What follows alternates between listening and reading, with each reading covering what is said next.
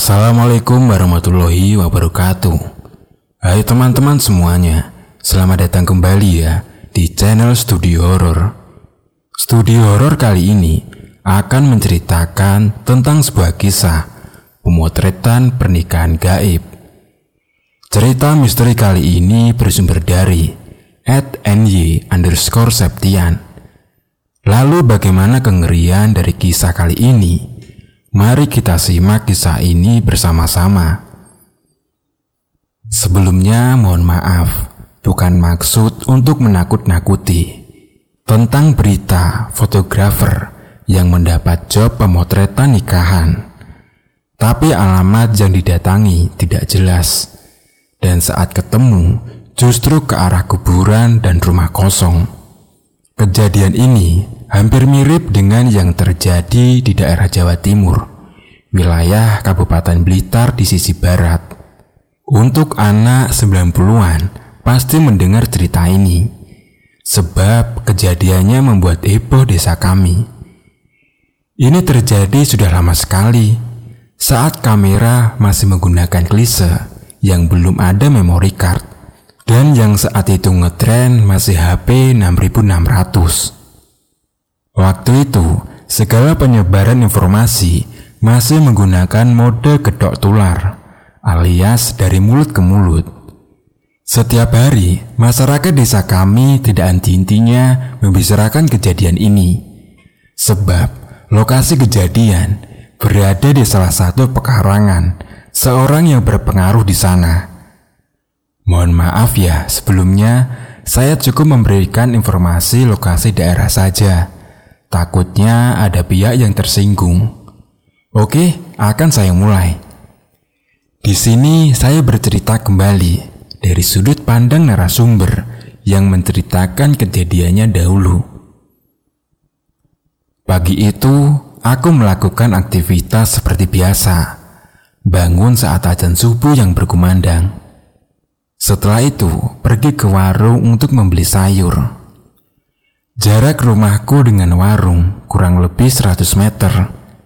Saat aku menuju ke sana, dari kejauhan, warung sudah terlihat sangat ramai. Namun tidak seperti biasanya. Kali ini terlihat lebih berjubel. Aku takut kehabisan. Aku pun segera merapat ke sana. Sampai di sana, aku segera memilih sayur mayur apa yang akan keolah hari itu juga lalu bergegas untuk pulang. Belum sampai di rumah, masih di depan gang, aku melihat ada dua orang laki-laki berboncengan motor yang saat itu mendar-mandir kemudian berhenti tepat di depanku. Lalu mereka berdua pun menyapaku. Permisi bu, saya mau tanya, alamat ini apa benar? Sambil mereka mengeluarkan kertas lusuh yang bertuliskan sebuah alamat. Iya mas, kalau jalannya sih ini sudah benar mas. Tapi nomornya kok nggak ada ya? Saya nyarinya sudah capek bu, nggak ketemu-ketemu bu dari tadi. Tapi saya ingat kalau jalannya ini benar. Jalannya ini tuh dekat jalan besar bu. Bentar mas, coba ayo singgah dulu mas, silakan. Setelah aku mempersilahkan mampir, mereka pun duduk di depan rumahku. Maaf mas, ada perlu apa ya mas? Masih pagi kok mencari alamat ini?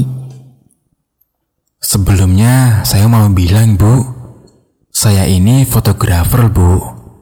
Saya mau mengantar foto ini ke alamat ini sama saya ke sana mau minta maaf, Bu.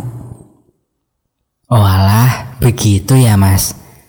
Tapi kok mau minta maaf, ada masalah apa ya, Mas? Kalau boleh tahu. Begini, Bu. Lima hari lalu, saya mendapat job pemotretan manten di alamat ini. Tapi, waktu klisenya saya cetak, semua fotonya rusak. Seperti ini loh, Bu. Kata laki-laki itu sambil dia menyodorkan bungkusan amplop yang berwarna coklat. Maaf ya mas, saya lihat dulu. Kemudian, aku mengambil satu lembar foto. Benar saja, foto itu hanya tampak hitam tanpa ada gambar apa pun. Lalu, aku pun mengeluarkan semua fotonya. Dan benar, semua hitam tanpa ada gambarnya. Maaf nih mas sebelumnya, apa mungkin kameranya rusak atau bagaimana ya? Tidak bu, kemarin itu sebelum berangkat sudah saya cek dahulu kok bu. Aku pun terdiam lama sekali sambil berpikir. Kemudian aku meminta kertas alamat itu. Kebetulan juga saat itu ada tetangga yang lewat. Aku pun memanggilnya. Mas, mas, berhenti mas, berhenti sebentar. Aku mau ada perlu sebentar. Tetanggaku itu bernama Pak Paijo. Kita panggil saja dengan nama Pak Paijo begitu ya. Beliau, Pak Paijo pun putar balik. Ia menempikan sepedanya ke halaman rumahku. Ada apa, Ten? Maaf mas, kamu tahu alamat ini tidak mas? Kalau jalannya sih benar, tapi nomor rumahnya kok nggak ada ya? Ini loh mas, ada fotografer nyari alamat itu. Coba kamu ingat-ingat dulu mas, rumahnya yang bagaimana? Iya pak, rumahnya itu besar, mewah, seperti orang kota. Coba mas, kamu ceritakan dulu dari awal. Kemudian, fotografer itu mulai bercerita. Hari Rabu itu saya melihat buku catatan saya, Pak, Bu. Kalau hari Kamis, kok masih ada job pemotretan manten? Di catatan ini, acaranya setelah maghrib. Dan sebelum maghrib, saya berangkat dari studio.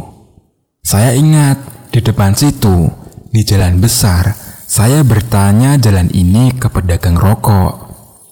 Saat itu saya ingat kalau lokasinya itu tidak jauh dari gang ini, Pak. Saya pun melewati rumah kosong. Rumah kosongnya itu seperti rumah burung walet. Soalnya, saat saya lewat itu, banyak walet yang masih berterbangan. Dan setelah itu, saya pun sudah sampai di rumah itu. Rumahnya itu besar dan mewah. Setelah saya sampai di sana, acaranya itu ternyata sudah mulai. Saya pun gugup karena saya juga mengejar waktu. Saat itu saya merasa tidak enak kalau acara terlambat. Acaranya itu sangat mewah, Pak, Bu. Undangannya banyak. Tamunya itu seperti air mengalir. Tapi saya kira agak berbeda. Karena semua orang tamu undangan itu memakai pakaian zaman dulu. Acaranya itu sangat ramai sekali, Pak. Seperti ada pertunjukan. Dan juga ada banyak yang berjualan di luar rumah itu. Sampai di sini, Pak Paijo mengerjitkan dainya. Monggo mas, mari ikut saya. Ke mana pak? Saya antarkan ke alamat itu. Ayo Tin, kamu juga ikut aku. Oh, iya mas. Kemudian, aku bergegas naik ke sepeda dan dibonceng oleh Pak Paijo. Dengan kedua fotografer itu mengikuti di belakang kami dengan menaiki motor. Saat menyusuri jalan menuju tempat itu, terlihat ketegangan terpancar dari wajah Pak Paijo, dan beliau berkata kepadaku, Jangan sampai kejadian ini beneran. Lah, kenapa sih mas? Belum sampai Pak Paijo menjawab, tiba-tiba saja Pak Paijo menghentikan laju sepedanya. Sudah, dibahas nanti saja, Ten. Cepat turun, sudah sampai ini. Iya, Mas. Tidak berselang lama, Fotografer itu pun akhirnya tiba, dan fotografer itu pun langsung menyela. Lah, ini loh pak jalannya. Iya, benar ini. Lah itu rumah waletnya. Sambil menunjuk ke arah gedung tua di selatan jalan. Aku dan Pak Paijo pun saling pandang keheranan. Mas, mas, coba kamu lihat. Ada rumah Bagga nggak di situ? Harusnya ya ada pak. Benar. Waktu itu saya baru lima hari motret mantan di sini kok. Setelah melihat sekeliling, yang ada hanya gedung wali tua dan pekarangan yang luas terbengkalai. Lama-lama, wajah kedua fotografer itu mulai pucat. Mas, mas, saya itu orang yang paling lama yang ada di desa ini loh. Di sini itu tidak ada rumah mewah. Adanya hanya rumah Walid itu dengan pepohonan di pekarangan ini saja, Mas. Kemudian fotografer itu turun dari motornya dan berjalan perlahan menuju arah pekarangan tersebut. Laki-laki itu mondar-mandir. Ia meyakinkan bahwa apa yang dia alami adalah benar adanya. Namun, setelah beberapa lama dia berkeliling, mencoba mencari bekas jejak hajatan pernikahan itu. Sedikit pun tidak ada jejak manusia, terkecuali satu. Satu roh klise yang berada tepat di bawah pohon rimbunan pohon bambu. Tiba-tiba saja keringatnya mengucur deras saat ia hendak memungut roll klise itu. Tubuh fotografer itu sedikit sempoyongan seperti hendak pingsan. Kemudian temannya buru-buru berlari dan menarik lengan Pak Paijo untuk pergi menyusul fotografer itu. Waduh, kacau ini pak. Ayo pak, dijemput ke sana. Setelah berhasil mendekat, Pak Paijo pun berinisiatif untuk membawa fotografer itu keluar dari pekarangan rumah walet bersama dengan rekannya. Kami pun merasa banyak yang tidak beres. Akhirnya, kami memilih untuk menjauhi tempat tersebut dan kembali pulang ke rumahku. Sesampainya di sana, fotografer itu terlihat sok berat. Kami semua pun dibuat bingung. Akhirnya, aku mengambilkan dia air minum. Sambil menunggu sedikit tenang, Pak Paijo kembali bertanya kepada rekan fotografer itu tentang bagaimana kejadian yang dia tahu. Tadi pagi itu, saya cuma diajak menemani teman saya ini loh pak. Soalnya, waktu pemotretan itu, saya nggak ikut pak. Berarti teman kamu ini sendirian ya ke sana mas? Iya pak, benar. Oh alah mas, mas. Kok sampean itu berani sekali ya sendirian ke sana? Dan tiba-tiba saja fotografer tadi itu menyaut. Astagfirullahaladzim, ya Allah pak, bu. Kata fotografer tersebut sambil ia memandangi klise yang dia temukan tadi.